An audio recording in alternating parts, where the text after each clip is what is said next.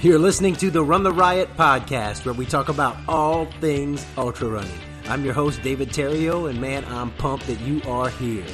Let's see what we can get into today.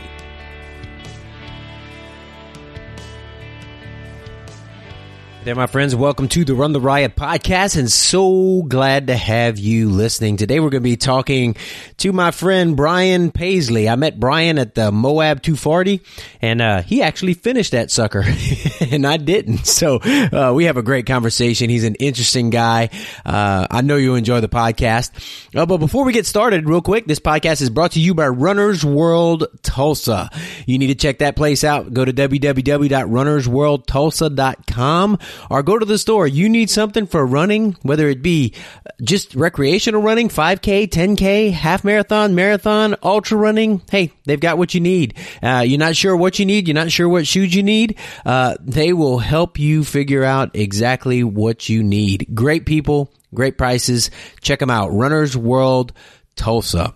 We're also brought to you by the Outlaw Race Series. You need to check it out. Go to www.outlaw100.com. Man, the races they have, the Flat Rock Triple Crown, and this includes the Winter Rock uh, race that's coming up January 2nd. They've got a 25K and a 12K, so check that out. Also, Lake McMurtry Run, Flower Moon, Dark and Dirty, Thunderbird. Man, they're all great trail runs put on by great people. And hey, we're also brought to you by T8.run. The letter T, the number eight, dot run. Gear for ultra runners created by ultra runners. And their flagship product are those commando shorts that are guaranteed to keep you chafe free. Yes, they work. They're awesome and they're guaranteed. Uh, go to the website t8.run and uh, you put in the code 50, the number 50 dash run the riot and you get a discount. So yeah, go check that out, guys. Just want to thank you guys for your support. All my Patreon supporters, thank you so much for, for contributing. And if anyone would like to, on the website, www.runtheriot.run, uh, there's a Patreon link there, man. You want to just, uh, help support the podcast by throwing a couple bucks a month or something, man. It, it all helps. And I really, really appreciate it. It helps my heart more than my pocketbook, you know? I just, I just love that people are getting behind the podcast and finding value in it. Uh, you, you can't help financially man, that's cool. Uh, go to iTunes or wherever you listen, rate the podcast, man. Uh, give it a five star rating, man, and put a little something. Put what you enjoy about it on there, man. That really, really helps the podcast out. And uh, man, I just, I just appreciate it. All right, well, it's time to get started, man. Ladies and gentlemen, Mr. Brian Paisley.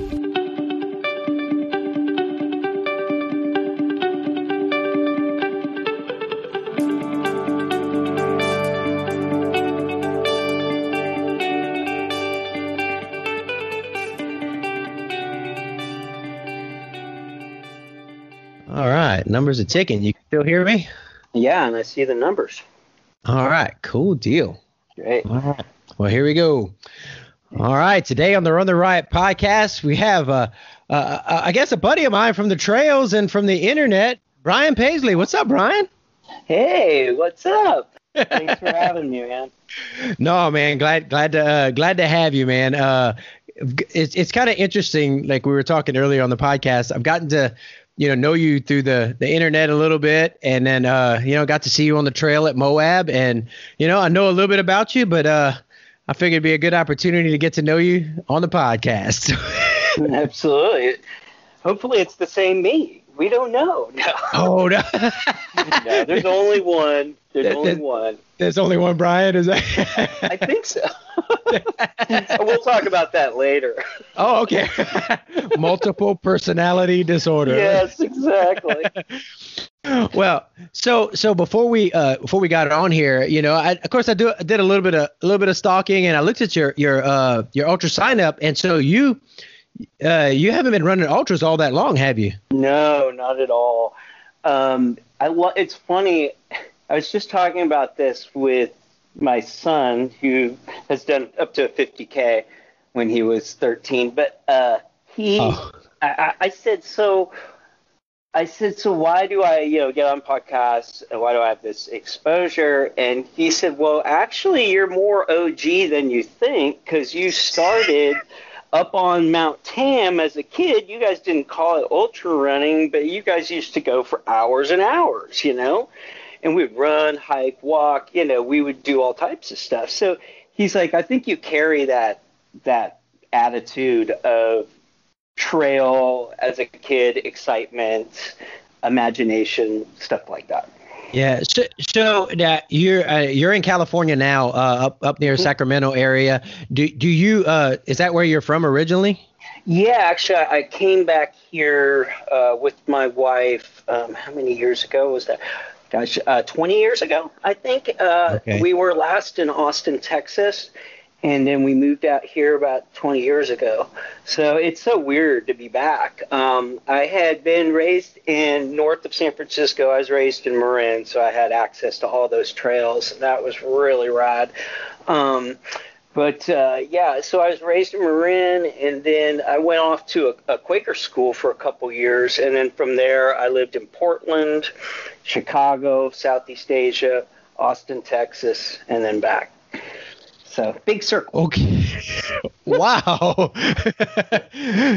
okay, we, I want to unpack a little bit of that because that's interesting to me. So, okay. all right. So, uh, well, as a kid out there, I mean, you, you, what you alluded to earlier, you got to run, you, you were hiking trails, and and mm-hmm. it's beautiful out there. Yeah. Yeah, it is. It's awfully pretty, and there's good vert. It's like coming home from school even just coming home from school every day, I had about 800 feet, which is a lot for a kid every day. But you know, it was like that's good. yeah, no kidding. Yeah. Well, I see, I see, the pictures you're posting like now. You know, just on you on a on a run and the views you have, and and I, I, am jealous, dude. I'm I'll be honest. You know, it's it's kind of ridiculously nice. Um, I mean, I love all types of climates and stuff, but to just have this as like my home home running is great. Um, but like the heat that you guys get in the summer is really important for training. Yeah. Um, yeah, but then again, I'm like, well, I'll just just run a lot, you know, for the heat training. Um, but yeah, I mean, there's ways to do that. But yeah, no, I, I like running all over the world. Really, it's just this place is a great place to call home. Nice.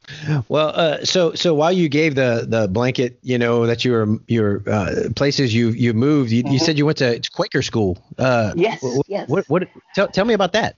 Okay, so I heard about this um, kind of hippie school up in the woods, and at the time I wasn't really even going to public school. I've always done really well in school, but I was pretty wasted. Um, smoking a lot of weed, that kind of stuff, and just not going to class. And at one point, I went home to my parents and I said, "Hey, you know, there's this Quaker school," and they're like, they always threatened me with boarding school. And here I was like, "Hey, send me away to boarding school," and they're like, "No way!" You know. but then eventually I went there, and then you know got back academically and went on to really good schools from there. Uh, but uh, the Quaker school was cool. It's um, not a wasn't hundred percent uh, self sufficient. It was up in the Sierra Nevada foothills, so about three thousand feet into the Sierras. Um, it's a farm and garden school, so you learn everything, and even the uh, everyone on the campus, even the staffs kids all participated in the work in the community. So, as you might know, Quakerism has a lot of things about common work and and how this how uh, God comes through how spirit comes through common cause and common work. So work was a very important part of it. But you know, we were also just a lot of long hair hippies having fun. uh, but we we worked hard. We all worked hard. We had a lot of freedom because we had so many responsibilities. So I mean, yeah. if you weren't doing your responsibilities, you'd probably be in trouble. But you could get away with a lot if you just took care of your stuff. So it was a very, it's a good time for me to exercise my independence um, and learn a lot about cooking, animal husbandry, uh, learn a lot about Quakerism and other religions, and uh, really opened up. It really opened up the idea that community was going to be something I need. It has to be a major part of my spirituality. Wow, wow. How old how old were you when you went was, and how long Oh, 16 for two years. Sorry to interrupt. Yeah. No, that's all right. That's all right, man. That's that's that's really interesting. That's a cool uh I don't know, cool part of the the journey there. Uh Yeah, it was. was. It was. And once again, I was in the woods. So we all lived Yeah. in little cabins um, that with wood burning stoves. So one of the work things was splitting wood and and uh, so getting that to all the cabins. But we lived in these little cabins, just re- real simply. And once again, access to nature. Uh, a lot of running around up in the woods. We had all types of trails. We had the Yuba River nearby. So getting radical outdoors has always been a thing for me. Wow, that's uh that's that's really cool. That's cool. So so uh Quaker school you uh you you went out, I saw you, you know, was looking to try to kind of just see a little bit about you and what you did and all and you you did go to college, right? Yes, yeah. From Quaker School, I went to Reed College, which is really um, one of those very, very tough schools. It wasn't hard to get in necessarily, but it's really hard to stay. Um, the thesis requirements are much harder than my master's was. And then, so I went to Reed, studied anthropology. Um, I did traveling when I was there, and then I did traveling in a subject area between when I was uh, when I got out of uh, undergrad and went on to grad school. So between that time, which was many years, I traveled to Asia and did some studying there as well with a group called the Minangkabau in uh, Sumatra. So I had little bits of uh, field work interest, note taking, a couple life histories, nothing really formal, but enough to get my beak wet and to bring back some information. Wow. Uh, you broke up for a minute. How long were you were you there in Southeast Asia? Oh, um, that one- the longest trip was six months. Okay. Wow. Yeah. Uh, and as a as a young man, I mean, that's opening you up to just, yeah, you know, other people groups and just just Mhm. yeah, other cultures. Yeah. Yeah. Yeah, definitely. Hey, definitely we- gives you we perspective. may- Yeah, we may have to turn the video off. It's starting to get choppy. I got it. Cool. There we go. All right, man. I I hate it because I like to see people I'm talking to, but it's all right. We'll we'll we'll, No, we'll, we'll keep trucking. definitely, definitely does help.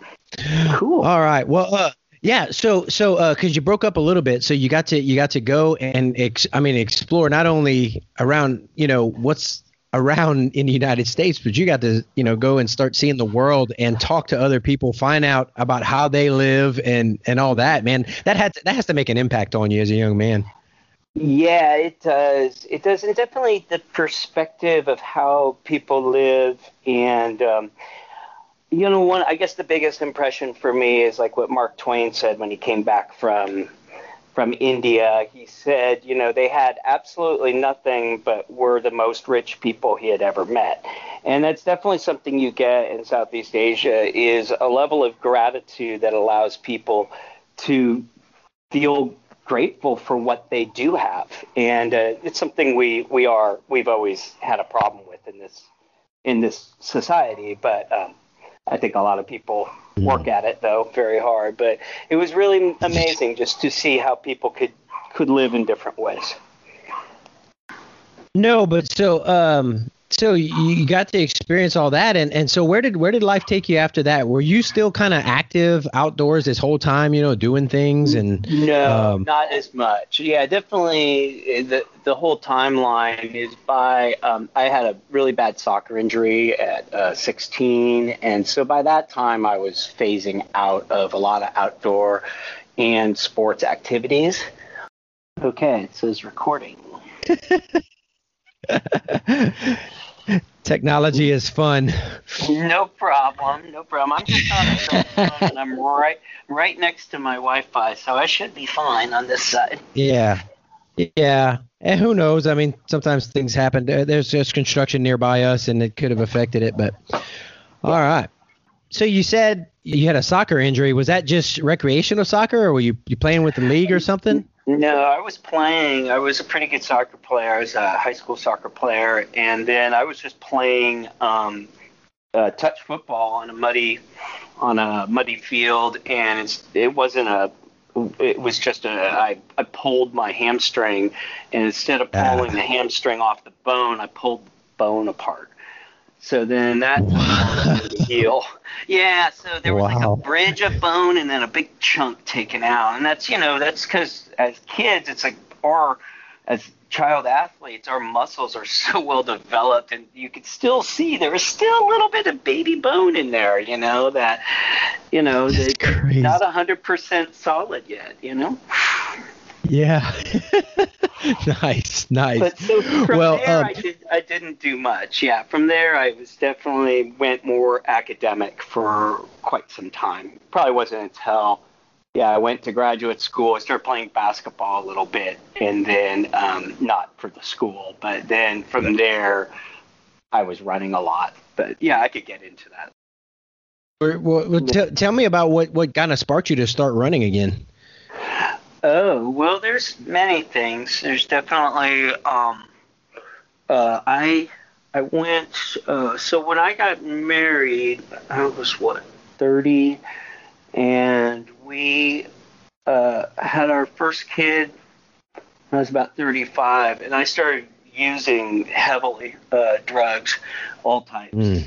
And then I, um, and then it just kept getting. It got really bad like for one year where I really got I got kicked out of the house and all that. I ended up in jail, um, Mm. just using right, but just being out of it. Um, and then that definitely the jail thing got me. I kind of had I definitely had a come to Jesus moment, and uh, definitely felt that I was in, when I was in the jail. I felt like I deserved to be there. You had an interesting, you know, childhood, and you got to see all these things. What? I mean, I always like to ask because I've I've never I've never experienced, you know, uh, personally drug addiction and all, but I, you know, I know it's real, and I know it's Yeah. it, it's it's something. And, and so, what do you? I don't know. What do you attribute to? What do you think triggered that? In, in as as a thirty year old. Yeah, Yeah. it's it's psychological. Okay, yeah. So you know, being raised in Marin, I had lots of exposure to um, drugs and alcohol at an early age, and it's uh, you could call it the addictive personality. You can call it a number of things. I had a predisposition. Um, I hate labels, and my psychiatrist even hates labels. But I'm labeled bipolar two, which is just a, a, a high mania followed by depression and that kind of cycle. So manic depression, but not as bad as as it can be. Um, but the the the tendency to self-medicate if you have that diagnosis is huge. Um, so that was one thing that fueled my addiction. But I would just say that you know it's a personality type that we inherit.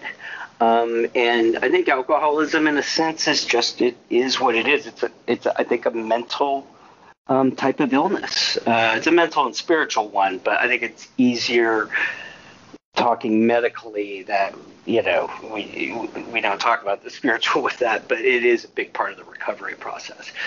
Um, Yeah. So yeah, I would just say personality type, genetics, um, uh, a mental uh, illness leading to it, uh, aggravating it.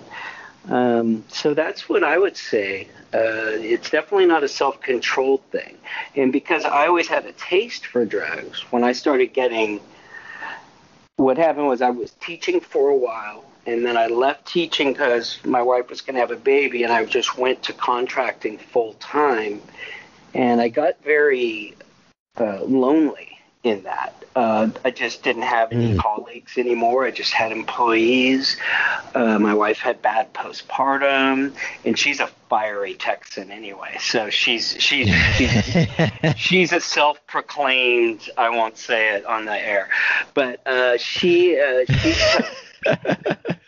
So I think Yeah. with all of that, you know, I, I you know what they say is um, the you know the opposite of addiction isn't sobriety, it's connection. And so I think I was losing my connection to brothers, sisters, colleagues, friends, all that. I was becoming allowing myself to be isolated on a deep level, um, and I think that's the big spur is when I'm when I'm down, what was I going to go to? Well, drugs and alcohol always worked, right? In the past until later they didn't. Yeah. Hmm. And and so you you said you I mean you went through a, a year was it was it that uh the fact that you got put in jail and kicked out I mean that's kind of what made you come to a realization, like you said, a come to Jesus meeting? yes. Well, it was my ability to open the door a little bit to, wow, I don't think I make really great decisions right now. Uh, yeah, maybe yeah. maybe I need help. Maybe I need to reach out. Maybe it's not so bad, you know, if I reach out. And I think that's the God nudge is when you say to yourself, maybe it won't be so bad to ask for help. You know, yeah. and at that point, the door the door opened at least a crack, and I walked into some light. And it was a well, you know, it's very hard getting sober and having to meet all the demons you created when you were out there, dead, mm. all of that. It's it's a, and then repairing marriage, and um, it's it's it's a big feat. So of course, exercise after after my first five years, I really worked on you know, my psychology, my spirituality in, in recovery. And then after about five years, it's like, hey, you got to integrate the body. Let's get back to it. And so I think it was five years from there. So it was about 10 years into recovery, I started racing. And I had no idea huh. that you guys existed.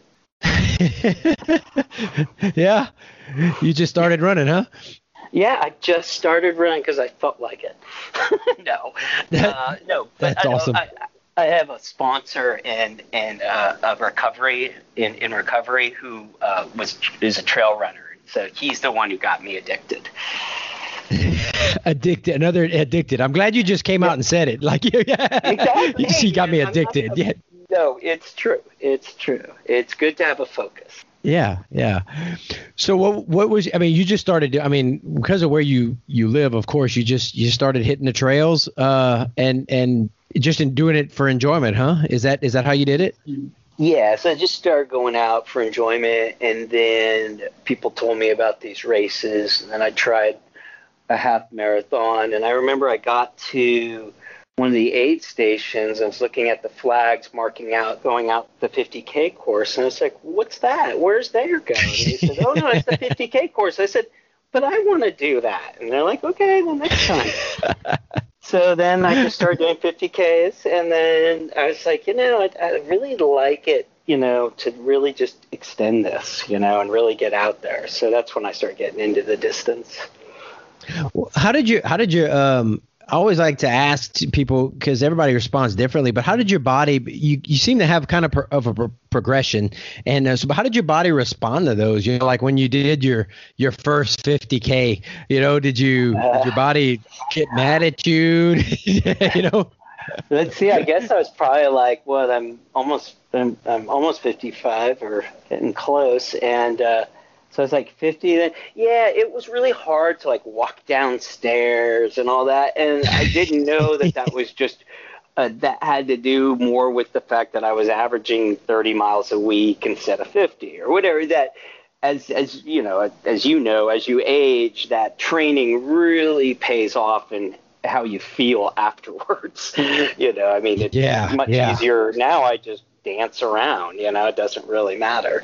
Um, but uh, yeah, those first few, oh, ouch. Well, and and so yeah, and that's you know, I started I started a little later in, in life, but I mean, you started running these. I'm looking at your first your first UltraSignup finish for a half marathon that I'm seeing here. You were 50, and so you know, oh, yeah. uh, did you did you feel right at home, or did you feel like a, a, a kind of a fish out of water at first? no it was like I went I went there and I said, oh, these were the people I was supposed to meet like 25 years ago, right? When I got to the uh, yeah, I was yeah. like, wait a second, these are great companions, you know. And a lot, of, and what I love about in my life, I and I, this is one reason I got I think clean was I've always surrounded myself instead of with lower companions with higher companions, with people who are better at me at all types of stuff, and it's mm. um, it's really helped. And so, being you know among all those runners, I just felt right at home. I felt like it was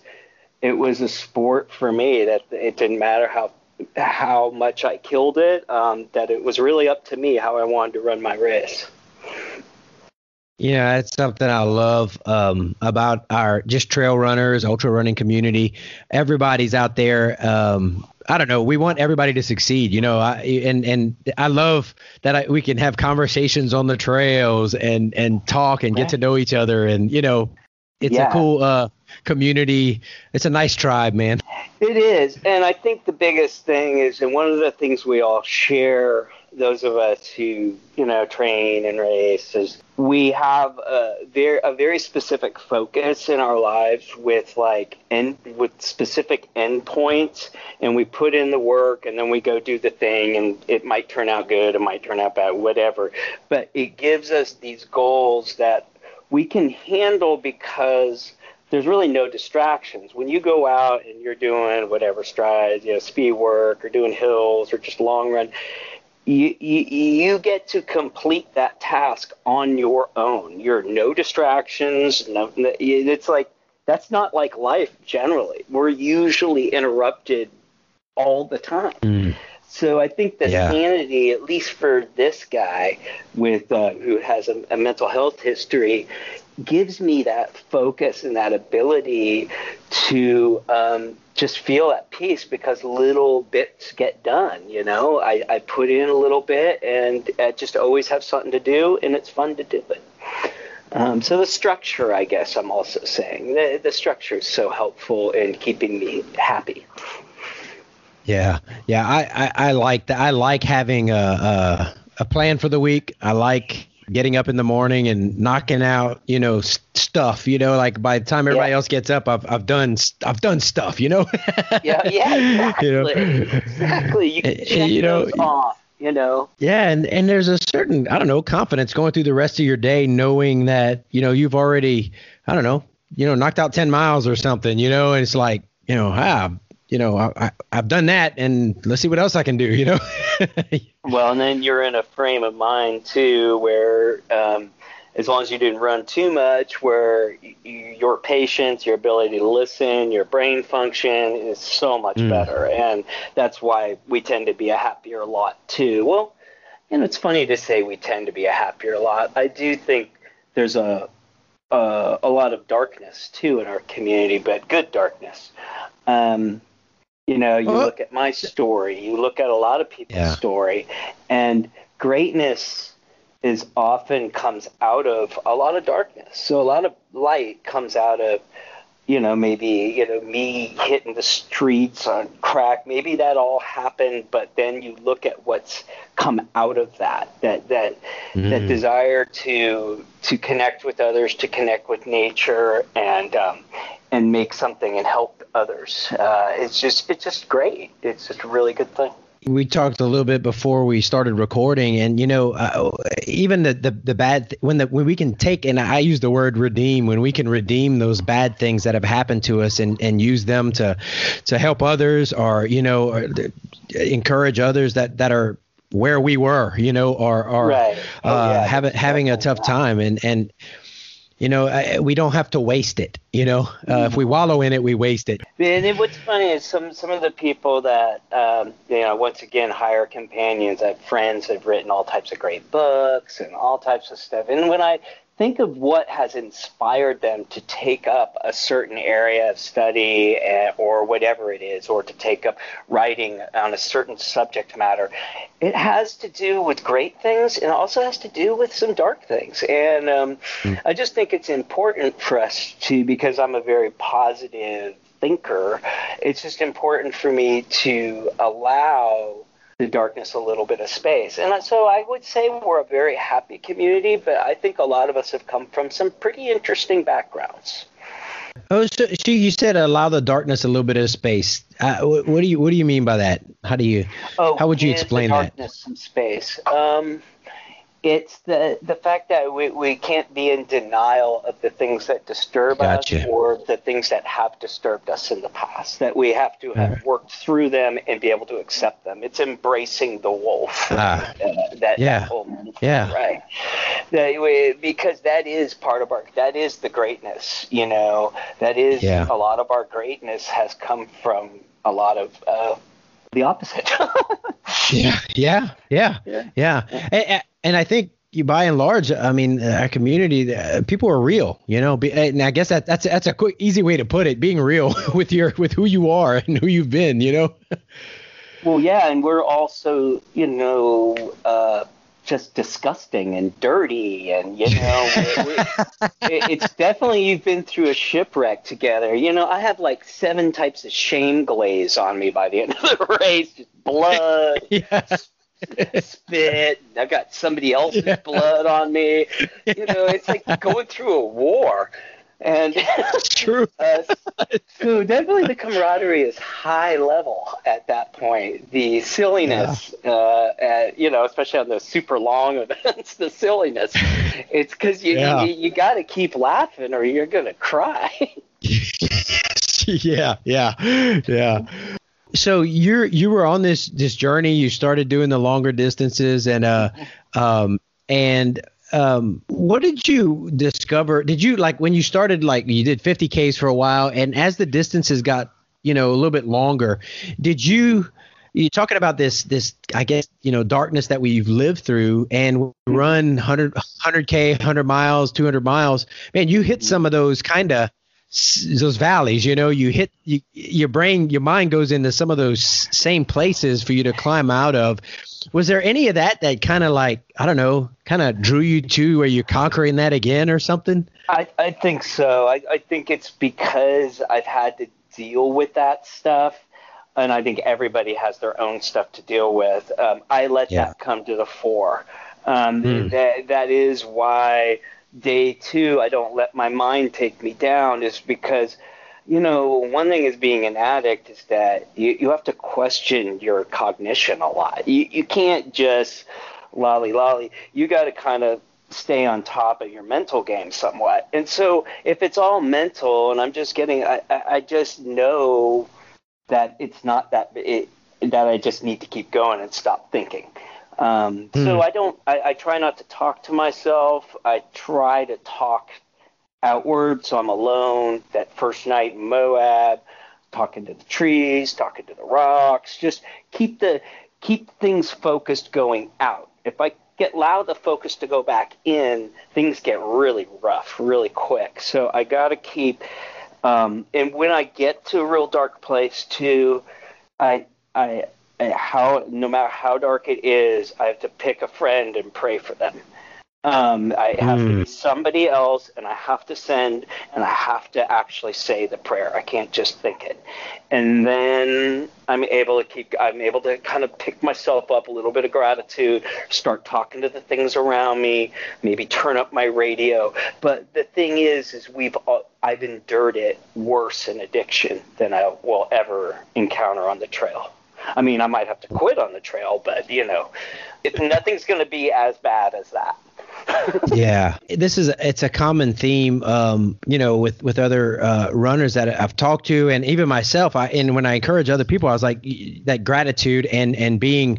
Um, finding that gratitude you know when you start to get down you know thank god that you can be out there put a smile on your face even though you don't feel like it when you get to the aid station thank every worker you know ask them how they're doing and, uh, exactly so one of the things I did for the Tahoe 200 when I when I ran it, I just I said every 10 miles I'm going to pause and I'm going to just say a prayer of thanks that I can be out there.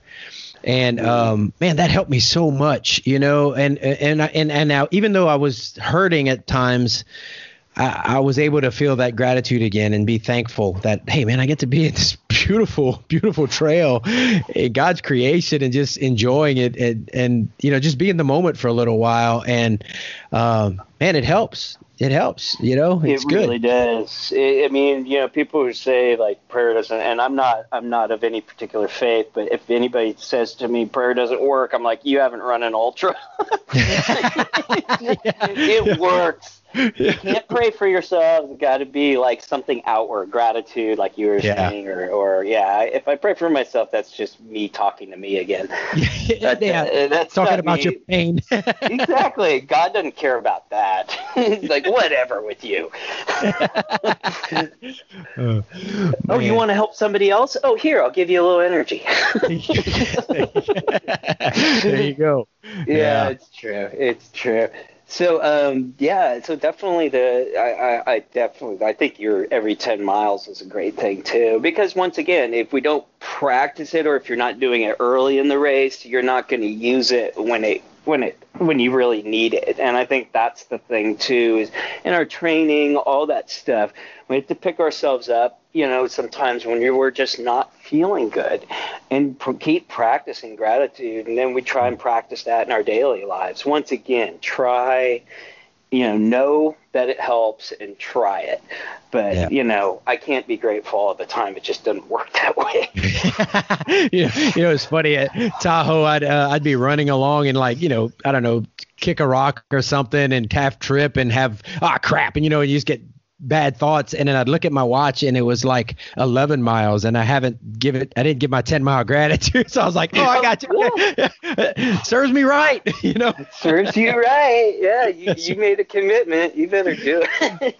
Yeah that happened a couple of times. I was like oh my bad. Thank you Rock for reminding me you know? It's like We interrupt this podcast to bring you an important announcement. I know this is an ultra running podcast, but Runners World Tulsa puts on a 5K. Yes, I know it's a 5K. It's only yeah, don't don't say it. It's only a 5K. People look at us funny when we say that. All right, but but you need some speed work. So it's a 5K. It's called the Race into the New Year and it's put on by Runners World Tulsa, like I said, and it's the best uh, running New Year's Eve party. All right? It's it's it's going to be awesome. All right, celebrate the, coming into the new year with a 5K. You can run it, you can walk it. It's a chip time race. It starts at 11:45, and then you can you know run into the new year. How cool is that? Yeah, so go to www.runnersworldtulsa.com and click on their races, and you can check it out. And you know, there's like a party at the end. It's going to be good. It's going to be good. Eh, music provided by A1 Entertainment. Um, it's it's going to be a good time. So check that out. Go to www.runnersworldtulsa.com and run in the new year.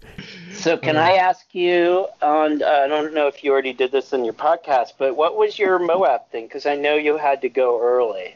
Yeah, man. So, um, yeah, in which, yeah, let's let's let's talk about that because I want to Yeah. hear about about your journey there. Because, um, uh, so you and I, uh, we we ended up we met up. It was um, it was before mile. What's it? Mile after the 10, 9 mile uh aid station, eight mile. Mm, It was yeah somewhere like there, and I just had you pass me by because I knew you were um, you were in a uh, later group and uh, you you run faster, so you just had to get going. But yeah, that's uh, that's where I saw you.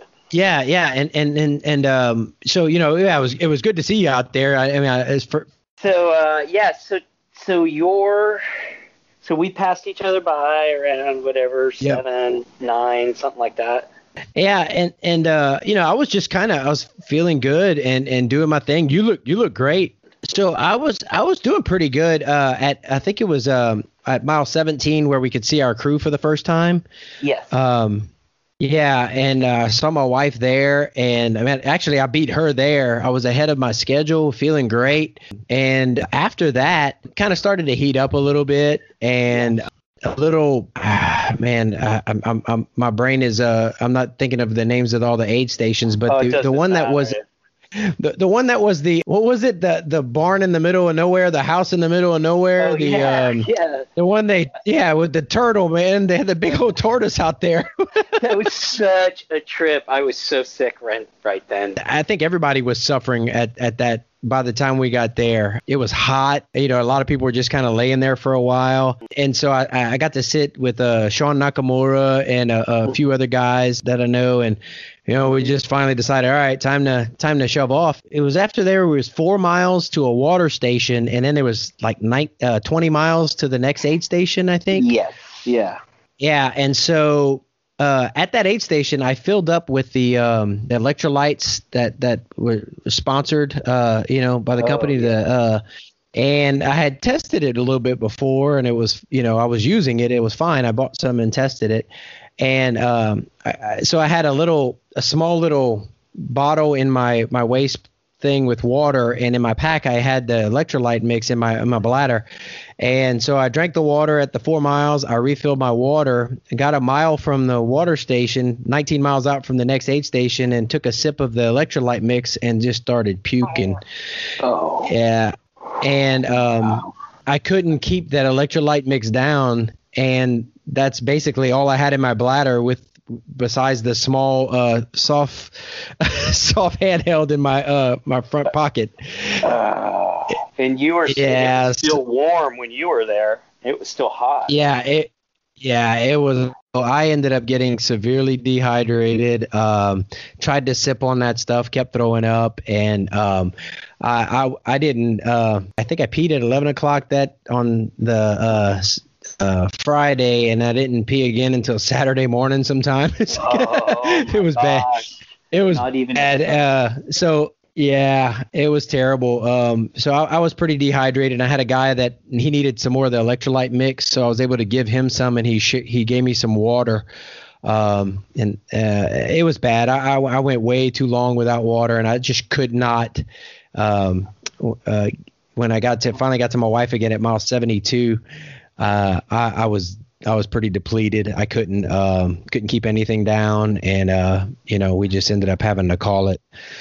Yeah. Which yeah, yeah it was rough. yeah, that's rough. See, I had that kind of same thing, but mine was it was during the heat of the day, but I was go I got nailed after after a while and where I just had to keep stopping and puking and uh, just couldn't hold anything down. I got to that shack aid station cabin and I, I just said, okay, I'm just going to stay here until it's just about to get dark.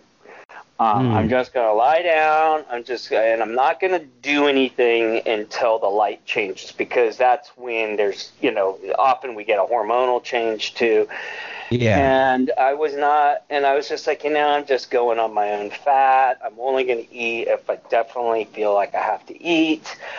And then I just cruised that night and I felt fine. I still puked when I ate. Um, and, uh, and, you know, so I'm working on other nutrition plans right now. I'm finding a liquid that actually works uh, mm-hmm. for those times. But um, it was tough. Uh, I thought on that first day before it got dark, I was like, uh, I don't know if this is going to happen, and we and that's just uh, that was a really dark thought, and um, yeah. but somehow I made it. I think it was just resting when I did, and then I just took off, and I wasn't really. I was about two hours off my schedule, um, pretty much and then I caught up, and then yeah, then I caught up to my schedule like halfway through the race. But it was um, it was tough, but uh, uh, it was great getting through it. I'm sorry that that happened. Yeah, man, and and you know, looking back, you know, if I would have, I was a mile out from that water station, and you know, hindsight's always twenty twenty. You know, you, yeah. I, I I thought I'd be able to, you know, start to sip on that and keep it down. If I would have just went backward, you know, went back to that water station, dumped my bladder out of all oh, that that that electrolyte mix and just filled it with water, um, I, I, I, would have done a lot better. I would have been hydrated at least. That you know, even though I couldn't keep, I might have been able to keep water down. You know, and yes. um, I'd have been in a lot better shape. But I just I made a poor decision. I kept moving forward, uh, mm-hmm. and and pr- like I should have done like you did. I stayed longer and just hung out and you know let my let everything a little bit longer. Uh, but I didn't. Mm-hmm. So just, yeah, just maybe you know, you poor, poor problem solving. Yeah, maybe you would have been thinking clearer too at that point. Um, I don't know, but yeah, because one mile yeah. is nothing on a 240, but it's like backtracking during a race. No way, I've got lift, right? I'll, I'll, be okay. Yeah. It's just something in my belly. It's it's not that, you know, because we, you know yeah. we're like a whole whole mile, and but then we got to look at it in context because it's such a major undertaking that no, it's only a mile. Yeah, and that's that's that that would have been the logical thing, you know, just a mile, yeah. you know, no big deal. Yeah, yeah it's just a mile. Uh, um, yeah. So yeah, so my, my, start was like yours, and um, kind of just muscled through it, and uh, I, I I'm. It's too bad you didn't get to see the La Sals. Have you ever run up into the La Sals? No, man, no. And so I'm looking forward to it next year. I'm gonna I'm gonna get there. Oh yeah, no, you will for sure. You'll definitely do it easily, and then um, you'll have a great time too. And then from the La Sals, when you go down, it is hard on your feet because you're descending for miles and miles and miles. I forget mm. how many. It's like 20 miles of a descent, and your feet are just hammering on that stone because it's just really uh, slick rock and and uh, and uh, not fieldstone but flagstone. And my feet, I like to always say, never swell. Well, I got extra big shoes just in case. My feet swell big time. Just all of that, just pounding going down those rocks. But it is a really, Really? pretty, yeah. But it's a beautiful section. That whole pork. Uh, uh, from the mountains, uh, from the La Sals all the way down through Porcupine, it's just gorgeous. Oh man, I can't I can't wait. I can't wait to experience it. So You're, so let me let me ask you this. Uh, What was your training like uh, going going into Moab? What did you how did you train for it? Whoa, my goodness. Um, well, I actually got a coach. Um, I, I Avery Collins, uh, who's an elite uh, ultra runner. He's my coach. It was great because he and Sabrina Stanley came and helped crew and um, pace me. But uh, Nice. I started using him a year ago just because, um, you know, I've, I've, I've done, uh, I've, I've taught running, I've coached running, all that kind of stuff, but I really wanted to respect the sport. And I was like, you know, I do so much of this. Let me just do it with a pro. Hmm. Um, an elite pro too, because also my whole goal race is Tor des Géants. Um, Mm. That's one that he's done. So that was another reason I wanted to go to him. But we turned out to be good friends. But my my it, it's really the standard program. I do lots of yoga, one to uh, about an hour a week of yoga, if not two. Uh, hour, probably hour and a half of strength training Mhm. total, and then lots of different types of running. Uh, biking too, off season. Like I'm often doing at least like one big bike ride a week, like just 20 miles, but like a, a two hour. Um, back to back long runs, uh, speed work, hill repeats, just the, the, the same old game we do Yeah, yeah. but he does it differently than I do, and it's great to work off another recipe. I mean, it's expensive, but if you can afford it, it's great because my whole thing, what I wanted to do even before I met Avery was, you know, train like a pro, albeit a little less volume. Train like a pro, run like a ham and egger, or race like a ham and egger. Because that's what I am. I'm a ham and egg runner, but I train and I, I, I approach the sport as as a pro. How's that? Yeah, no, I, I like that. You know, and and you're putting you're putting the time in. You know, and and like, what do you for your long? I'm just curious because uh, your longest week bu- building up to to Oh. Moab. What did it look like? Only um, 80 miles, probably. Maybe I I maybe hit a hundred here or there, but I think because we did several micro blocks right leading up. Mm-hmm.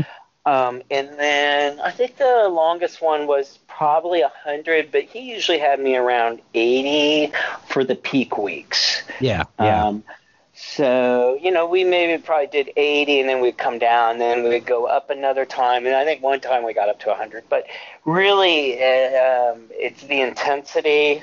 yeah. Um, I, I think if I had it, I mean, I might do more mileage, but I think what what I'm requesting now is getting more uh, strength and yoga on the calendar, assigned stuff, you know. yeah. So uh, uh, just a little bit more on that level. Um, and because I, you know, we could always all use more functional strength as to running and just our daily activities. Yeah, yeah. I, I, I enjoy um I enjoy time in the gym too. You know. Um, yes, yes. It, it, Very. it's it's like it's another like running's therapeutic for me. This is too.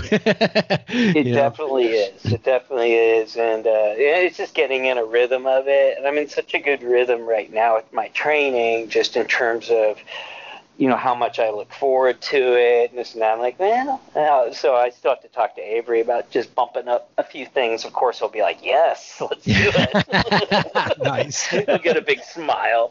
Uh, so yeah, and um, yeah, he's he's great. He's really fun to work Yeah. with.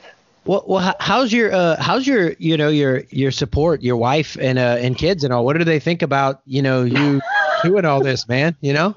the kids love it. Uh, the kids. Uh, I have one kid who lives down in L.A. He's in the he's in the movie industry. He's actually doing really really well, and um, he uh, he he loves it. he loves it. Um, and then my kid, who lives still at home, who's 15, he and I actually used to run together a lot. Well, now that he's in school, he's not running right now because he does other sports. But um, yeah, so uh, they're really into it. The wife is very supportive because.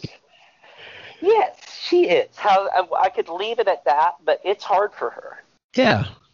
I think it's more also that you know it's harder. I mean, I know a lot of uh, a, a lot of you know there's a lot of different women, a lot of different men, but I do know a lot of women who I think what it is is they kind of like, man, he's got all this stuff to be focused and got a community and all this, and it's kind of like I don't want to hear about all that. You know, I, I'm sure it's just off-putting. Hmm. At times, I mean, Yeah. I, I, she, she's very supportive, and, and and you know the the the man that running has helped make me is a much better man.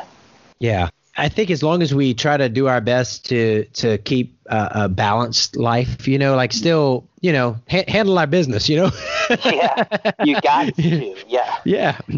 Yeah. do, and that's the thing. Yeah, I'm a big participant in terms of like getting things done uh, in the house, but I'm I'm kind of you know I'm one of those ones who just likes to lie down a lot. so when we're not doing anything, I'll just be lying down. So I'm not all that much of a participant, but I am in terms of the work the, Yeah. of the house. Yeah. yeah, got you. Well, and, and, and I know it's just uh, um I know I struggle with you know with the kids and work and uh, yeah. wh- wh- Where are you working now, by the way? What, what are you doing? I I am mostly retired. Uh, Okay, okay, Yeah, I uh, my last job was I was a I was just doing uh, business consulting of different types. Okay. And um, and then I retired because I got to a certain point where I didn't have to do that. And my wife has a business. She's a shop owner, uh, kind of an art gift store, um, Okay. where she actually does a lot of the art. And um, so I help her there. I so I work pretty much kind of a part-time schedule there. Um, I do coaching. I still do coaching and uh, ultra coaching now, just for guys kind of going uh, marathon or above. Yeah. And um, and then what else do I do? Oh, I play music. So I'm actually uh, going to be in the studio on Saturday for this other guy's album and playing bass for him. So I've got a lot of things. I've got uh, volunteer work and stuff like that. So Yeah. I, I stay super busy Yeah. Lying down. Yeah. well, you got to lie down to recuperate so you can stay. Exactly, it's recovery. It's recovery. Active recovery. It's active I, recovery. it's a, yeah, we'll, we'll call it active. So, hey, hey, tell me about the band, man. I, I, I played in a I played in a Christian band for six years. Oh, I played guitar and sang, so I, I I'm I know a little bit about it. What what uh, tell me about it. all types of music. Yeah, so I've um, I've played guitar since I was I don't know 12, 13, something like that, and um, now now mostly I play bass. I was in different bands in my twenties. Um, some did pretty well, uh, but no big names. Uh, and then my last band was Eight Ways to Wednesday. We have an album out. There's it's on Spotify, Apple Music. That's Eight Ways to Wednesday, and that then we got into we had a bunch of gigs, and then we got into COVID. So now I'm just like working on other people's projects.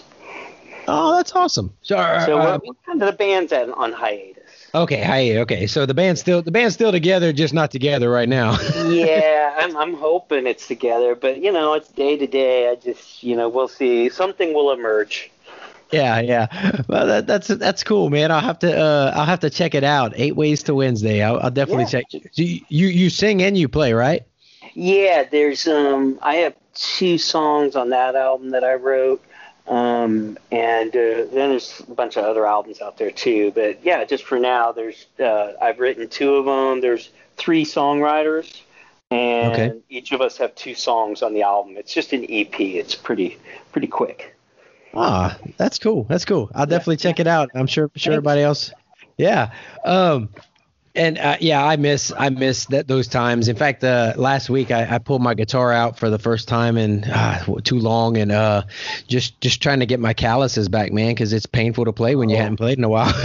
oh yeah, oh yeah. No, me on acoustic, it's funny. Even after playing bass, I guess yeah, I guess my fingers are doing pretty good for the bass. But it's funny how yeah, they're they're under there somewhere. But I'm looking at my fingers right now; they look real lily white soft. nice. I'm like, wait a second, I'm a bass player. There should be honkers on there, but no. nice. Well, man, uh, so you, I saw, I see you, you did, you did the Tahoe 200 in uh, mm-hmm. 2019. Um, mm-hmm. and did you, you had, you had the same coach for when you were doing Tahoe? No, no, okay. that was uh, self coach, self coach, okay. and that that worked out, you know, fine too. My, yeah. it was different. Um, definitely my own way was kind of more high mileage, not enough quality. Um, yeah. You know, so it really yeah. does help to have a coach again. Yeah, that's that's my way too. Just run a lot. exactly. No, no, it's great. It's good for you. Yeah, and then uh, so so you've done both of those. Uh, you done you know Moab and Tahoe. Are you are you looking? I mean, are you going to do Bigfoot? Uh, yeah, I think so. Bigfoot right. is next, but not next year because of all the COVID reschedules. But I'm on the list for the Cocodona 250 miler. Yeah. And uh, yeah, man. What about you? What's on your schedule? I was supposed to do the Triple Crown this year, and we know how that went. And so um, that's that's my main goal for uh, 2021 is to get that done. But uh, closest A race in February, I'm doing the uh, Lovit 100 in Arkansas. It's a oh. it's really technical. It starts on our Friday evening, um, so pretty excited about that one. That's really good. That's the best buckle ever, too. Yeah, it's a it's a yeah. Have you nice. seen it? Yeah, I mean yeah, it's kind of yeah. modern, but it's yeah. very unusual. It's great when you have a collection of them. I mean, I, I would love to do that race just for the buckle. yeah, yeah, there's a few like that that are like, man, I, I don't know about the race, but the buckle looks great. like, yeah, the buckle looks great. You know, I'm uh, definitely into bling, especially yeah. good bling. yeah, exactly. Yeah. Well, I want I, I want to go. I know I've done the done the Tahoe 200, and I'm going to do it again. But I need to go run the Tahoe Rim Trail 100 because that buckle. Have you seen oh, that one? Yes, yes. Yeah. yeah. that was one of my. I've had 400, so I'm two for four on hundreds, two for two on 200s. But yeah, that was one of my. I, I tend to like to DNF the hundred right before I do a 200. Oh, really? Oh, come on. It's like last year, I, you know, I went and did Orcas, 26,000 feet, just ton, I mean, tons of snow and rain, and then I go up and try and do Palisades, which is a hard course. It's a harder course, but Yeah. just completely dumped. You know, I just completely lost it. Um, so yeah. I, I, DNFs are fine, especially if you have a goal race and it doesn't, you know, interfere. So hopefully your goal race doesn't get any of your goal races have any issues next year. Yeah, I hope not. Hope not. We'll see. You know, we're just thinking Yeah. positive, thinking positively about it. No, you'll do great. You'll do Yeah. great. Well, so so what do you what do uh what do you have? Uh, you have anything leading up to the Coco? Um, no, I'm just gonna do a. Um, I'm gonna make a 50 miler here and do that in uh, February. Okay. Um, and then after Cocodona, I'm just going to be crewing. And I'll probably do the Quad Dipsea, which is kind of our end of the year party out here. End of season party. It's uh, four times on the Dipsea Trail. And it's really fun because you get to see everybody. You pass everybody a bunch of times. Yeah. Hi. So it's kind of our last hurrah, and it ends at Stinson Beach, a big party. So that's a definitely want to participate because this that'll be a good year for it after COVID. Yeah, Um, no kidding. People are going to be so happy. So it's really just those two races, um, my own little self-done 50 miler, and helping others. Oh, that's awesome. That's awesome. Yeah. So how how how long you want to do this, man? How long are you gonna be running in the mountains for 100 miles or 200 miles? Uh, I think I think uh, yeah no I don't think it's um what almost 55. Um, I, I'm probably not. I'm getting, a, you know, not faster than when I was a kid, but since I got back into running, I am getting faster, and that'll probably Yeah. stop around 60, I would think. Um, but regardless, I think the long ones will always be something I want to do. The 200s. Because the cutoffs are a lot more manageable. Um, Yeah. As you notice, there's a lot of great trekkers that go to those 200s. I mean, they just cruise, you know, and they're Yeah. you know, mostly Yeah. hiking, but they are in such good shape and they just kill it. So um, th- I think the age limit for that is really the kind of the sky's the limit when it comes to that. It's just your health. Yeah. I, I, I was looking uh, for uh, for Moab. Uh, at one point, there were I don't know. I forgot, there were I think seven people sixty or above or something like that. I think I, I might be right. it, it might have changed. No, it might be wrong. I would. I think, and then look at the 50s. The 50s is one of the biggest age groups. That's that's so that's awesome. So that's why I, I try to tell people that like like you know my dad he's he's in his 60s and he's like oh you know you know I was like no dad there are people older than you running 100 miles you know it's like oh yeah, yeah, yeah, it's so true. There's um Lynn, I mean uh, Gene Dykes who did the Triple Crown, and he's like Yeah. a marathon guy. Yeah, you know him. Yeah, he's amazing. So yeah, yeah that's you know and so that, and that's kind of like you know I, that's one of the things i like about our sport is you know you can you can stick around a long time and just just enjoy it and keep doing it you know I, I, I think that's the key. Is is um, and that's one of the reasons. I mean, a lot of people go into they get coached and they get injured, but I've noticed um, kind of the opposite. If you find the right coach, um, because they're always you know training you with the different stresses, and they know how much stress you're undergoing, and then they ease back. So. I think you know if you could just stay injury free, um, that's the key, right? Yeah, yeah. Well, well, Brian, I'll always like to ask on on gear, and I, I don't remember exactly what uh, what what you were what you used for the for the Moab 240, but like what what shoes do you wear? What's your favorite trail shoe? Okay, my I'm a I'm a Altra. Uh, run, I only run in really Altras these days. Yeah. So Same here. Uh, yeah, it was the Timp. It was actually the Timp twos. I mean, they're they're a tighter version, so I did size up on those. Um, but they they're much better than the 1.5s in terms of durability, and also they're a little the turning and the maneuverability. I think is a little tighter on the new Timps than the old Timps that were a little more sloppy. Um, but I really love. Uh, uh, I really love the superiors if it's under, uh, you know, 25 miles. Just they're just they, Yeah. they handle so well. You know. Yeah. They just they, uh, in terms of technical, I mean, just and, and uh, yeah, they just they're they're really great shoes. I haven't gone up to the Olympus yet, um, but you know, for these long, Yeah. that are big hikes, that's probably a good idea. Yeah, I, I, I, I love the Olympus for uh for these long races like this. They they they're pretty comfortable. Uh, but uh, I remember when I first put my foot in the original Superiors, I was like, "This is the most comfortable trail shoe I've ever worn in my life." It's like so, my foot did ah, you know. I know it was weird. I mean, yeah, those old Superiors, there's something about them. But yeah, that was my first good trail shoe. Yeah. uh, into ultra, that was killing. And then Nice. so those, and then um, I'm not really too specific on socks. I use uh, I either use wool or for that I use just Injinji toe socks, but I use the medium weight. Mm. Um, so a little weightier, but also those ones have a little bit more of like a of a of a type of wool like product, so it does help with the. Uh, um, but okay, so there's that. I all the stuff I wear on my body is all no name, no brand. Yeah. completely ridiculous. Uh, just stuff that I like that's worked. Hey, and, yeah. and uh, and then of, of course, I mean, uh, uh, I mean, Bryce Thatcher and um, Ultraspire. Uh, they're, Yeah. they're I just I, I can't say enough. Besides, you know, ambas- being an ambassador with the company, it's just. I mean, the guys are great, and the Mhm. designs are just incredible. So, I, I I just love his stuff, and so I used um, I just used the Zygos. Okay, that's what I had too. li- it was a little tight, uh, Yeah. particularly because of those long ones and at my speed, especially. So um, I'm going to have to go up to an Epic and so I'm going to order that, but I'm going to let them deal with all the craziness of Christmas, then I'm going to order one. yeah, yeah.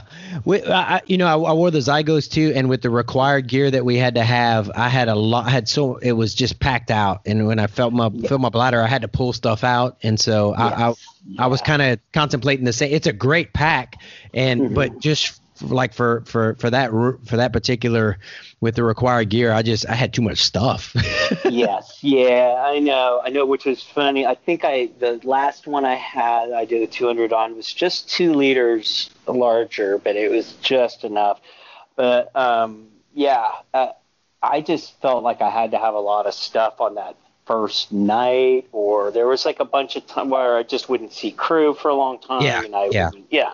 So it was just having to pack everything. Uh, but I think the Epic will be. I mean, yeah, the Epic will be epic. Hopefully. yeah, it'll probably be epic. Yeah. yeah. yeah. nice. Knowing Bryce, it's it's going to be epic. yeah, yeah. He he. I, I yeah, I, and I'm with you. Everything that I've, I still have everything I've ever had by them because it's it's it it lasts. It's good, and I just I just yeah, it's awesome. did you use which light did you use uh, out there? Oh, I no, I I've always had Kogalla. Uh, okay. I do know of the Ultraspire lights, and I I, really liked them when I uh, mm-hmm. was with somebody before I got my Kogalla, but yeah, it was before I, I so yeah, I use that, and then I just use a cheap headlamp um, to so if I need to stop and look in my pack or whatever, those belt lights are a real pain because you yeah. can't see, right? Yeah. And it's strapped onto my pack, so if I take it off. So yeah, a little little headlamp and then a really bright uh, light. The brighter the better for when you get super tired. Yeah, yeah, yeah. When you were uh, particularly well for, for Moab, and what did, what was your what's your focus? Like, uh, I guess your electrolyte and your main source of calories on on on a race like that. Okay, well this that one I was using I was using uh, salt tabs or salt pills, and okay. I was using the uh, or whatever it's called SaltStick, the electrolytes. Yeah. Um, I usually do. Um, like two every couple of hours, every few hours during the heat of the day. Uh, I just was drinking pure water. Mm-hmm. Um, and then I was using a mix of spring energy and uh, then uh, lots of food that I make myself that I put in little squeeze pouches, which is really good. Um, Okay, what do you put in the squeeze pouches, man? I gotta okay. know. What do you what do you put in the squeeze? My favorite is I always add brown rice because that'll give you a lot of calories. So it's brown rice, beets, carrots, and then I usually use like curry type flavors like cayenne, a little bit of cayenne, not enough to disturb anything, but and then I just put in like some turmeric for inflammation. I mm. throw in some uh, BCAAs, uh, branch amino acids. Yeah um, so that kind of stuff, uh, and then I'll blend it into a puree, and then I put it in these uh, re- reusable baby food pouches. Yeah. So nice. you can make whatever you like. Like I'll do brown rice with fruit, and then I'll add maybe protein powder in that one. So you just add whatever you want. Um, hmm. but now what I'm doing is I've really taken everything out. I'll carry a one of my pouches with me. I'll carry a Spring Energy, but I'm really using. Um, I'm going back to sugar, so I'm using Infinit. I don't know if you know it's a it's a blend that you customize. Huh. So how many calorie, how much calorie you want, and all that. So I have a formula I made, which I really like, and it's each uh, 500 milliliter um, bottle is uh, 300 calories. Okay. So that's pretty high, but you're still at night, you know, you're probably not going to want to drink that much. It's oh, so I'll just have to see how it works. But um, and I've used that pretty much exclusively on my long run since I've been back, and it's been great. But huh, I, okay. I, I mean, I haven't gotten to a point where I can't get anything down. But what happened at Moab was eventually I found apple juice really works. So I was just drinking apple juice the whole time. Huh. And that, okay. that gave me a little bit of calories, yeah. Interesting. Well, it's crazy. Uh, it, it drives me nuts how something that'll work for you uh, often, you know, or for a while, and then all of a sudden it turns on you and it doesn't work anymore. You know, it's like you can't. It really is. It's, it's really awful in that way. It's it's a, it's this art form. It you know Yeah. we're always practicing nutrition. Yeah. And that's that's important thing to note for anybody listening. You know, you work out your body, you also have to work out your stomach. You got to figure it out. Oh gosh, yeah. I know it's the spiritual, the gratitude, the digestive, and then just the physical. Yeah. the digestive is its own category. That's, that's right. That's right. It's the gut, man. You got to get the gut going right, man. Uh, Uh, it's horrible. Well, Brian, I, want to finish on a, um, uh, I guess, a, I guess a positive note. I, if somebody's out there and and you're just wanting to, I don't know, wanting to explore this or wanting to to make a change in their life, and they're thinking about about running and thinking about doing something like like like what we do, uh, what would you tell them? I would say welcome to a to, to a new life. I would say if they wanted to do that, I'd say yeah, let's go. Um, the other thing I would say is never wait for motivation. The motivation comes after you leave the house. Mm. Um, yeah, that's I guess my tip really is don't wait for motivation. Ah, Just do it because that's where the motivation will come from is actually moving your body. Uh, I tell you, the older I get, the longer it takes for me to wake up, warm up, anything. So you know, for me to wait on inspiration is never good. So, just got to do it. I, do- I have to get out the door. But yeah, that works for several people. But yeah, I just say you're you're welcome. You're going to start a brand new, a brand new, fantastic chapter of your life. I love it. I love it. Well, Brian, uh, man, I I've enjoyed getting to visit with you, man. I uh, I hate we had some technical difficulties. Hopefully, it didn't go too bad on the recording. but uh, Well, happy editing, I guess. That's unfortunate. yeah, exactly. but, I know I'll be I'll be a little busy for you know trying to get it together, but uh, no big deal, no big deal. But man, I I, you, I know you're busy. Uh, you got a lot to do, laying around a little bit, uh, you know. So I, pre- I appreciate you taking your time. That's And, uh, uh, well, I've got to go cook dinner for the kids. Or All right. The wife. Yeah. Yeah, man. Well, but thank you for sharing uh, part of your journey with us, and uh, I, I, I hope uh, I hope we get to run another race together, man. I hope to see you. I'm uh, out there on the on the trails again at some point, man. I really So do. I'll be there. I'll be at one of your. I'll be at a couple of your races helping this year. Or somebody like uh, Tahoe. I'll see you there. oh, awesome, awesome. Well, if I'm looking bad, man, kick my butt and tell me keep I going. All right. All right, brother. Brother, you take care, and we'll talk again real soon. All right, man. Okay. Thank you, David. You have a All good right. one. You too. Bye bye.